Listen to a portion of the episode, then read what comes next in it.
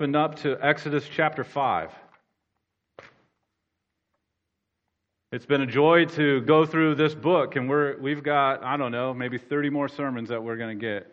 Um, so we'll, we will see this 2020 all the way through, all right? And it will be an exodus of sorts. So um, if you haven't turned there yet, uh, turn to Exodus chapter 5. We're going to consider the whole chapter, but I'm going to just read, and the words will be on the screen for us. I'm going to read 1 through 8 and then I'm going to read 19 through 21. Or 1 through 9, and then 19 through 21. So we'll get the beginning and the end here in our reading right now. Exodus chapter 5. Let's hear God's word.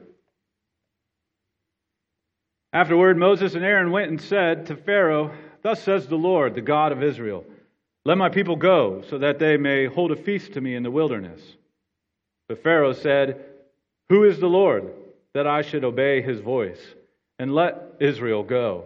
I do not know the Lord, and moreover, I will not let Israel go. Then they said, The God of the Hebrews has met with us. Please let us go a three days' journey into the wilderness, that we may sacrifice to the Lord our God, lest he fall upon us with pestilence or with sword. But the king of Egypt said to them, Moses and Aaron, why do you take the people away from their work? Get back to your burdens. And Pharaoh said, Behold, the people of the land are many, and you make them rest from their burdens. The same day, the Pharaoh commanded the taskmasters and the people and their foremen, You shall no longer give the people straw to make bricks as in the past. Let them go and gather straw for themselves. But the number of bricks that they made in the past you shall impose on them. You shall by no means reduce it, for they are idle. Therefore, the cry, Let us go and offer sacrifice to our God. Let heavier work be laid on the men, that they may labor at it and pay no regard to lying words.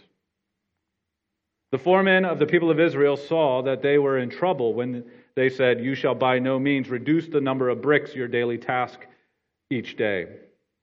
They met Moses and Aaron, who were waiting for them, and they came out to Pharaoh, and they said to them, The Lord look on you and judge because you made us stink in the sight of Pharaoh and his servants and have put a sword in their hand to kill us. Let us pray. God, we thank you for your word and we thank you that we can come to it and, and we can set our lives under it. God, I pray that you would be with the preaching and the hearing and the receiving of this, your word, to your glory and to the good of your people. We ask in Christ's name. Amen. It was Father's Day four years ago when I witnessed the greatest sporting event in all of history. I know that's a pretty bold claim to make in New England, but this Clevelander is going to make it. On Father's Day 2016, the Cleveland Cavaliers completed the greatest comeback in NBA Finals history, overcoming a 3 1 series uh, a lead that the Golden State Warriors had. And in that game seven, it was mythical. It was amazing. It, we had the greatest block in NBA history. We had the biggest shot in NBA Finals history. And we had Kevin Love, of all people, locking up Steph Curry. The last three minutes and 39 seconds of that game were the most intense sporting experiences I have ever watched. And I was relegated to watching it in the spare room because I was too tense. And when the Cavaliers were crying tears of joy and exhaustion, I was too. They were in Oakland, and I was in my spare bedroom sobbing like a baby as we watched them win. And what was very fascinating about that series was that it did not go as everyone, and I mean everyone outside of the Cleveland fan base, thought it would go. You see, the Warriors, they had just won the NBA Finals over that very same team the year before, and then went on to win 73 games, setting an NBA record, most wins ever in a single season. Everyone knew that the Warriors were just going to roll through. And for the most part, they did until those last three glorious games. sometimes things do not go as expected. Sometimes life does not go as expected. I don't think any one of us expected 2020 to go the way that it has. I don't think any of us anticipated having to know all about lockdowns and social distancing and flattening the curve and respiratory droplets. I didn't think about respiratory droplets before this year, but here we are thinking about respiratory droplets. I don't think any of us would have expected that when we left this building on Sunday, March 8th, we would not be back here until June 21st, or for those watching, maybe sometime later. I don't think any one of us would have expected that we would experience a seismic reckoning over our nation's broken past, a brokenness that has perpetuated racial prejudices and racist ideologies to our very day. I don't think most of us, well, no, actually, I do think most of us have seen enough tea leaves over the last 10 years to know that public discourse was only going to get worse. But maybe many of us didn't expect to see such soul crushing vitriol. Many of us right now don't know what to expect. We don't know what the summer or the fall will hold in light of COVID 19. We don't know what to expect with all the noise of political fervor drowning out the pleas for help and change. We don't know what to expect next. No matter our expectations, no matter how pure and genuine they may be, there is one superseding, interceding, proceeding reality in the midst of them all. And that is this God is sovereign. God is sovereign. When things don't go as expected, God is sovereign. When things go better than hoped, God is sovereign. When suffering intensifies, God is sovereign. When joy is multiplied, God is sovereign. Exodus chapter 5. A disaster of a chapter. Is a chapter filled with one singular chief hope God is sovereign. Sovereign in all situations of life, God is sovereign. And what that means for us, what that means for us is because God is sovereign over all the situations of life, we can trust Him in the midst of all the situations of life. No matter if they're hard, harsh, or filled with joy and comfort, we can trust God in all situations. This morning, I want us to wrestle with that in two ways. Think it through as we consider this chapter. God is sovereign over our reality. Whatever that reality might be, God is sovereign over it. That we then think deeply upon that, rest in that, trust in that. That even if our realities right now are very hard, are harsh, are filled with, with, with just brokenness, God's still sovereign over those realities. So we're going to consider that. God is sovereign over our reality. And as we consider that, I want it to be this fuel for our resolve. That we would have a resolve in all of the situations of life because God is sovereign. Let's dive in. God is sovereign over our reality. And guess what our reality is? He is sovereign over our failures. He is sovereign over our failures. All right, here's the truth of it Moses and Aaron, they failed here in chapter 5. They, they, they didn't approach Pharaoh in the way that God told them to. They didn't necessarily say what God told them to say. They messed up, and it cost them and the people dearly. But that's not where they thought this was going to go. Look at the end of Exodus chapter 4. Words will be on the screen, the last three verses. Then Moses and Aaron went and gathered together all the elders of the people of Israel. Aaron spoke all the words that the Lord had spoken to Moses and did the signs in sight of the people. And the people believed. And when they heard that the Lord had visited the people of Israel and that he had seen their affliction, they bowed their heads and worshiped. I mean, they were ready to go. I mean, we know in, in the last couple of weeks, for those who were following along online, you know that, that Moses was very apprehensive to go. He didn't want to go. And so finally, finally, through God's sovereign and providential ways, here he is now arriving in Egypt, and he's immediately affirmed.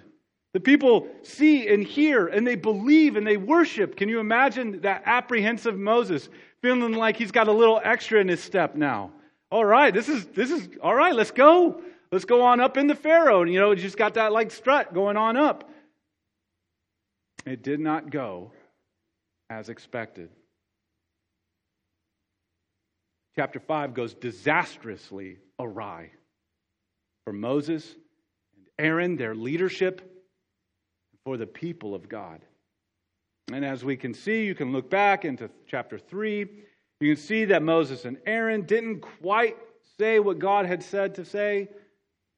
And Pharaoh, Pharaoh wasn't about to let them go and responded to their triumphal arrival and announcement. Pharaoh responded ready for a fight. We saw and as we read through this, Moses and Aaron quickly backtracked, said things that God didn't say pestilence and sword, seeking to ease the ready to fight Pharaoh. But what did that do? The suffering intensified. Pharaoh, like a lion, sensed weakness and hurt, and he pounced.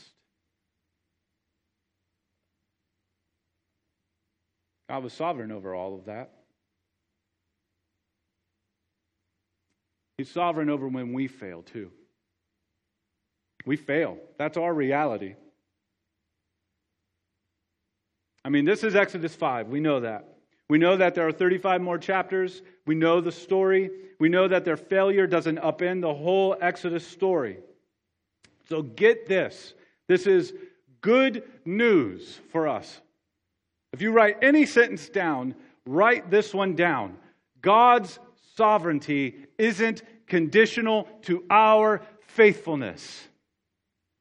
His overall everything, his work accomplishing good in all things, isn't conditional about us measuring up to him. He's sovereign, period. This is good news. If it weren't so, we would have no hope. I'll be the first one in this room to admit it. I fail. If he wasn't sovereign over my failure, I would have no hope. We have flubs follies, and foibles.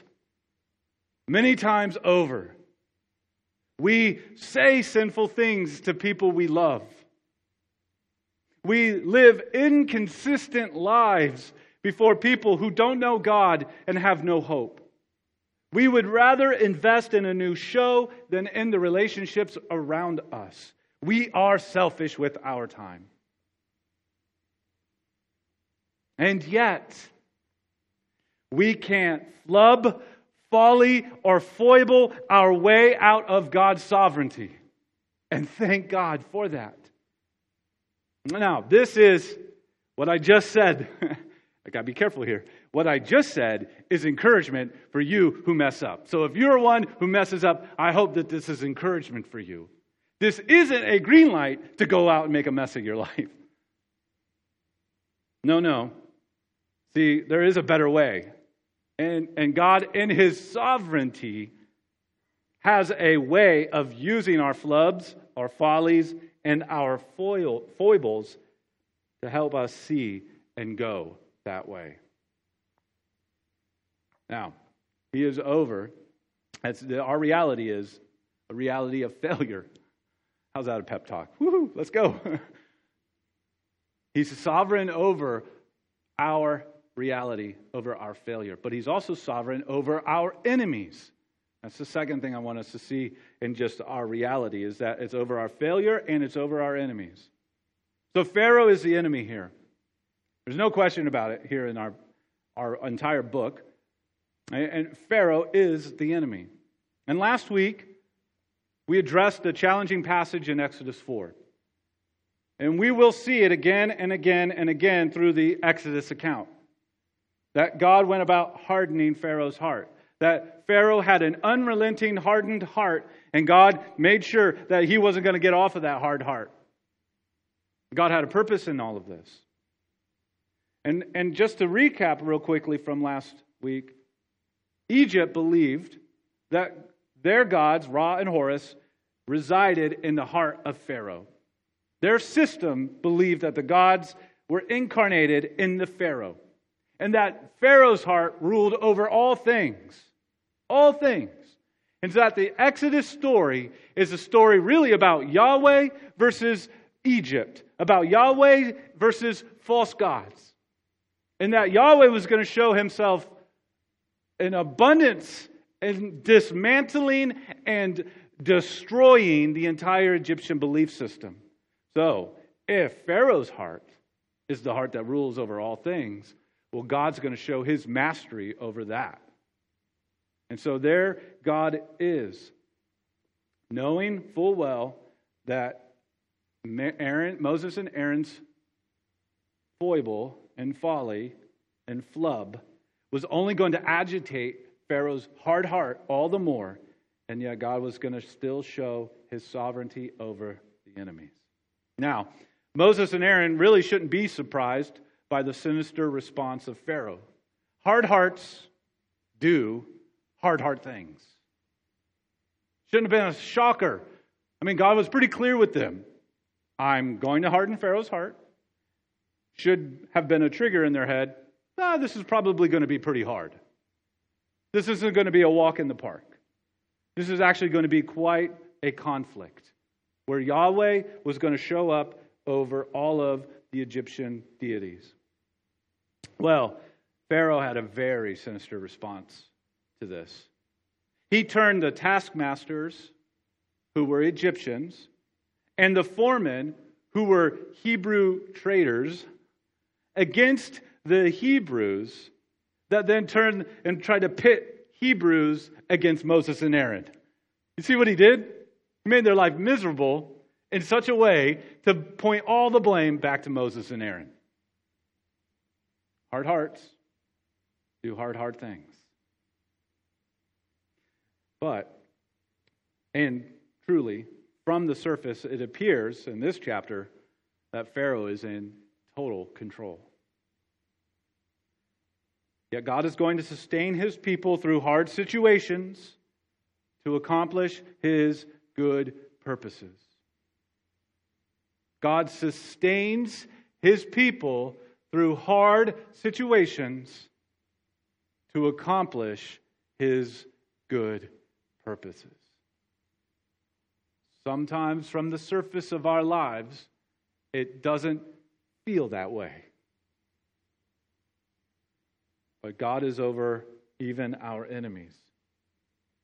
Take that one step further. Further, we know that Exodus in the book, uh, this book in the Bible, is an, a a bigger story, a a grander story, a, an Exodus that rescues. God will rescue and deliver His people from an even greater enemy, the bondage of sin and death and Satan.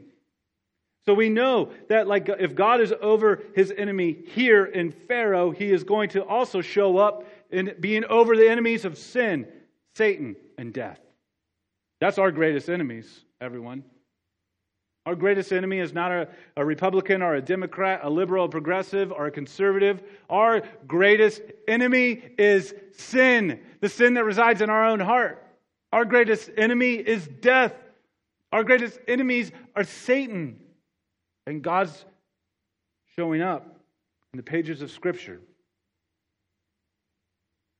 Complete mastery over the enemies. From the surface of our lives, it sometimes feels like sin, death, and Satan are winning. But God is sovereign over his enemies, and through the person and work of Jesus Christ, in what looks like defeat, brings the greatest victory over our greatest enemies. I love this passage. Consider Hebrews chapter 2. Hebrews chapter 2. So Jesus is said to have taken on our flesh, took on our humanity to do something. And I love what Hebrews says he came to do. That through death, he might destroy the one who has the power of death, that is the devil, and deliver all those who through fear of death were subject to lifelong slavery. Tell me that Hebrews writer wasn't thinking about the Hebrew story of Exodus when the Spirit inspired him to write these words. How can you not think of Exodus reading that? Our series title through this book is called Delivered to Dwell. God delivers his people from the bondage of slavery so that they would dwell with him. I mean, if that doesn't wake you up in the morning, like check your pulse. He is over his enemies and uses the very plans of his enemies to show his victory. He uses death to bring death, death. That's, that's overwhelming. Death is defeated in the death of Christ. God uses the plans of his enemies to accomplish his good purposes. That's your God. So your, your follies and your foibles, the, the things that seem so out of your control that you can't, like you have no way of like burning and shouldering, God is sovereign over all of it. And he doesn't leave you to your own strength. He doesn't leave you to your own power. He doesn't leave you to your own righteousness.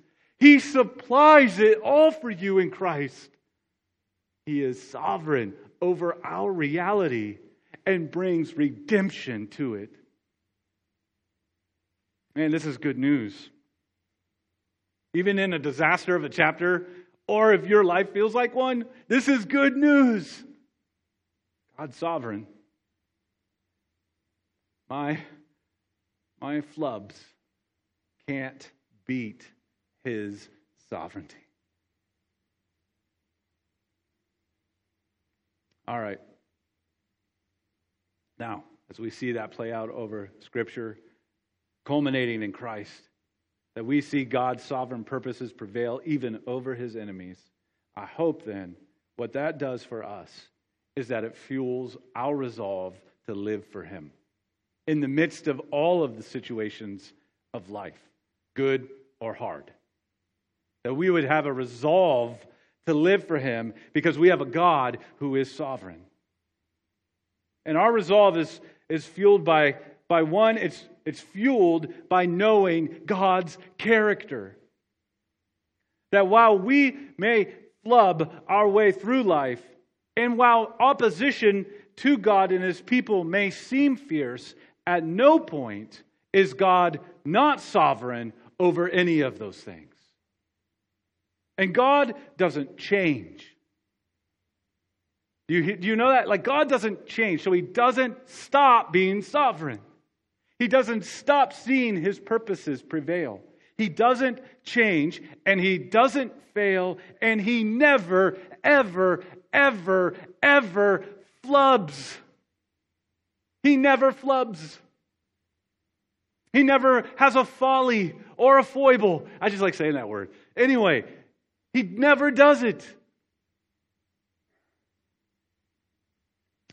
As I was thinking on this, this passage, uh, Philippians chapter 1, verse 6 came to mind. As I think about my own sin and struggles and weakness and how easily I could either be distracted or discouraged, how easy I could just feel like doubt raging in my own heart. Philippians 1 6. I am sure of this, that he who began a good work in you will bring it to completion at the day of Jesus Christ. He will not let you sink under your own flubs. He will see you all the way through. He will bring you all the way to the end. You may be tattered and battered. You may be threadbare, but if that thread is Christ, you are fully clothed all the way to the very end. He will see you all the way through. Rest in that. Don't resist that. Don't resist that truth. Rest in it. Rest in who God is and what He does. And then trust God's way. Know his character and then trust his ways. At the heart of Moses and Aaron was a misunderstanding or misuse of what God actually said. And perhaps feeding that was a mistrust or a doubt. Maybe they felt like they had to soften the words, or maybe they had to, to, to as they were backtracking, feel like they had to ease this Pharaoh? No. When we rest on God's character, that is, what do I mean by resting in God's character? When we see God's character and we compare it to our situations, we see God's character as bigger than our situations. As hard as our situations may be, that is not to minimize the challenges and difficulties in life that we face. It's just to emphasize that God's character, His worth, His being, His grace, His power are so much more. And that He will sustain you through those situations. That's what I mean by that. When we rest on God's character, then His word and His ways, they take on new life in our flubbing hearts. They take on new life. Once again, Philippians chapter 2. We have these very helpful words of how this takes root in our lives, how it can help us show us what trusting God's ways looks like. Work out your own salvation with fear and trembling. For it is God who works in you both to will and to work for his good pleasures.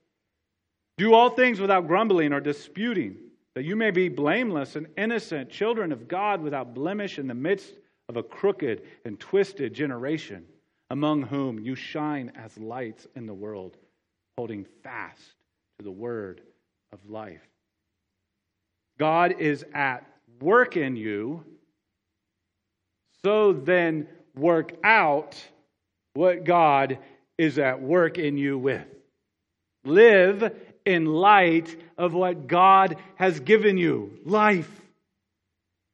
And as you do, as you live out the life that God has rescued you to, Paul gives us in Philippians some practical direction.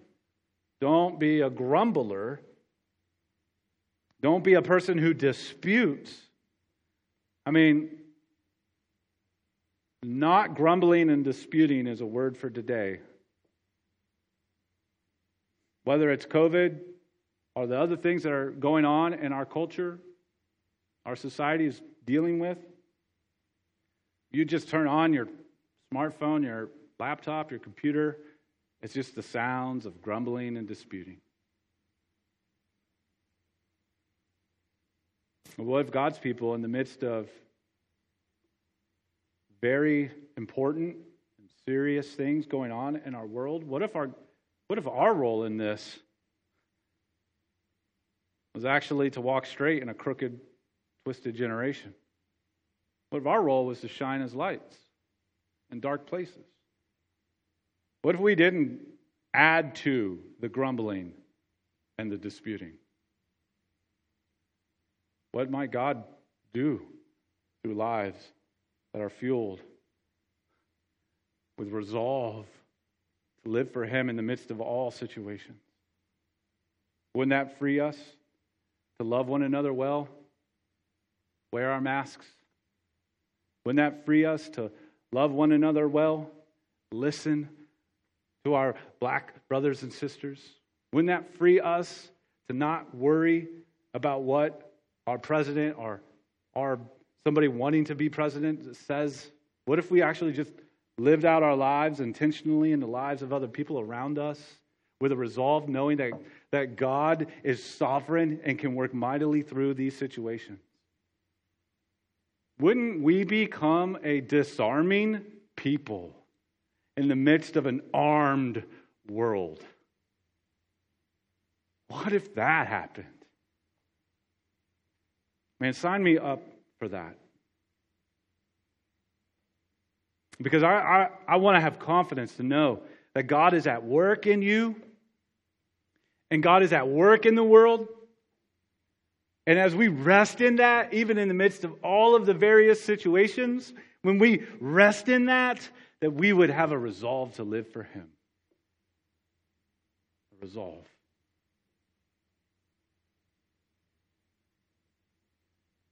Perhaps resting in the sovereignty of God not only will fuel our resolve to live for Him, but also reshape our expectations. Maybe we'll have that steely resolve to say, How might I live for your glory? Even if the challenges in my life in this world intensify. What might God do through that sort of heart? May that be so for us. Let's pray. God, we thank you for your word. We thank you that you are sovereign over all our failures. God, we thank you you are sovereign over all of our enemies, that there isn't anything outside of your sovereignty and that your good purposes will prevail. God, I pray that you would then just do a mighty work in our hearts so that they would rest in you, not, not solely wanting to see change circumstances and situations, but that would be rested in you and resolved to live for your glory in the midst of all the situations of our lives and our world. God, would you do that in us? I pray and I plead. Would you do it for your glory and for our good. Pray it in Christ's name. Amen.